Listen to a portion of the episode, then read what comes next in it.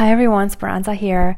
So, I have a new way for you to get in touch with me. You can text me, and here's my number it's 917 920 5761. Again, it's 917 920 5761. And if you text me at this number the word podcast, I will send you a free meditation on how to have your cake and eat it too. Isn't that exciting? I can't wait to hear from y'all. Okay, so um, next we're going to talk. Uh, the uh, episode is about how to set goals, how to set uh, end goals versus interim goals. So, this is something that I have been doing for a really long time and have helped uh, both corporate clients and personal coaching clients uh, with this. And everyone wants to know how um, how to set goals, right? Like, take um, setting up a new wor- workout practice or learning a new language or something like that. Um, what is the best way to um, to set these goals so that they are still achievable and they feel um, like they're in line with what you're wanting to do, uh, but also doesn't feel overwhelming. So, my approach here is that both end goals that are really big and really you know, scary, um, those are necessary. So, like, let's say something like learning a, a new language or setting up a workout routine that is a, a goal that's, you know, five years out, or even, uh, you know, this is not to get grim, but like end of life goals, like maybe for financial goals or for purchasing a home or for things like starting a family. So, some things are meant to be you know, goals for the rest of your life. And then in between, we have to set these interim goals that are smaller, bite sized goals that we have for ourselves for like more intermediate time periods, like a year or a month or even a day sometimes. So we have to get really, really clear on what these things are, right? So, uh, what what is it that my goal is because if we're not clear on that then we it can get really messy and we can get we can put all this work in towards something that's not very aligned so I give the example of purchasing a home. So I was working with a client and this this person didn't know where you know where they wanted to end up at eventually. It was not the place where they were living at at the present moment. So what happened is they were like, well, I want to purchase a home here, but this person was not going to be in this place in this particular city for very long. So instead of you know setting the goal to buy a home in a place where they weren't going to be for very long, even though yeah there might be benefits to owning a home, but for such a short, short period of time, it was not the wisest thing to do.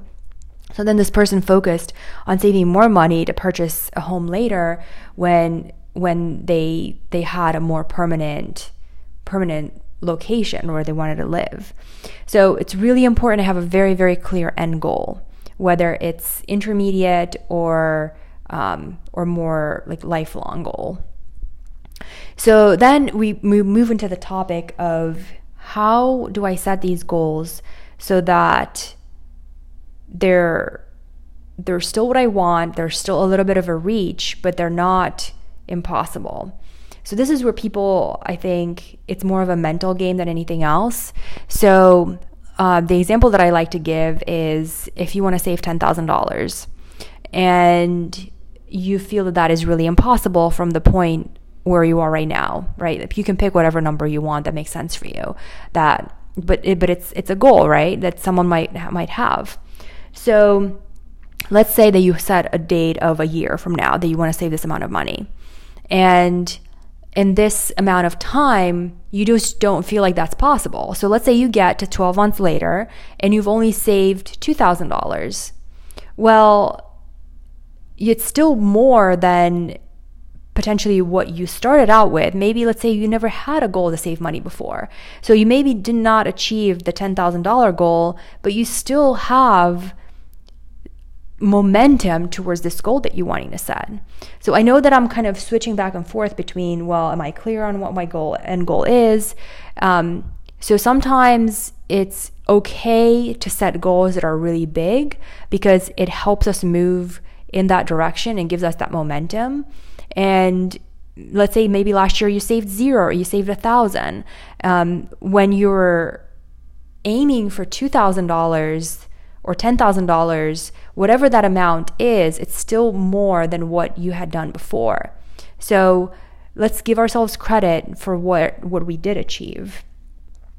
So the next topic that I want to move on to is um, how to optimize these. And I talked a little about about the, a little bit about this in the last example about optimization of these end goals, right? So, like I was saying with the money example, you might not um, you might not get to exactly where you wanted to. Um, and another example that I like to to give here is, uh, let's say that you are um, wanting to go on a vacation with someone, with a significant other or a family member. And let's say that this person can't go with you anymore at the time that you decided, or they can't even go on the same trip. Let's say they got injured and you can't go hiking anymore, or whatever the reason may be.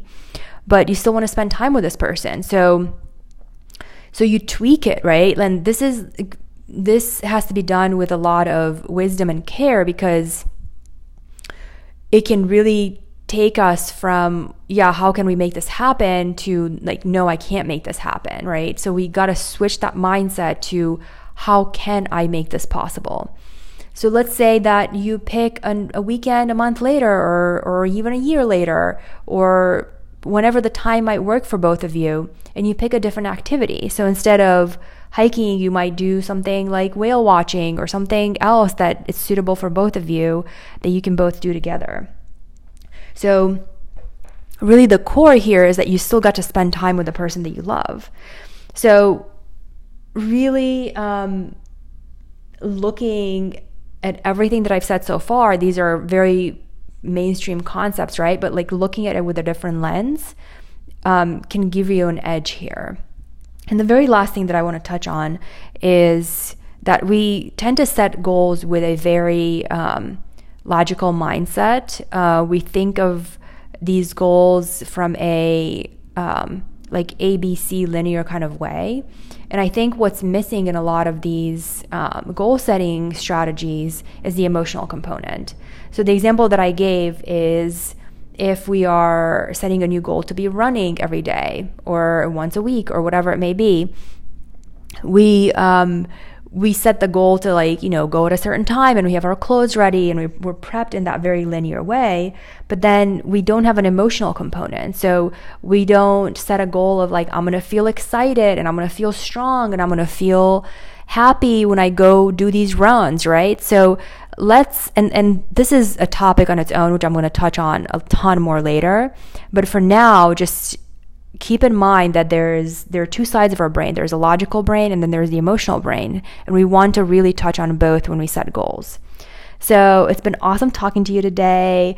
And again, you can text me at 917 920 5761 and text me the word podcast, and I will send you a free Have Your Cake and Eat It Too meditation. All right, talk to you soon. Bye.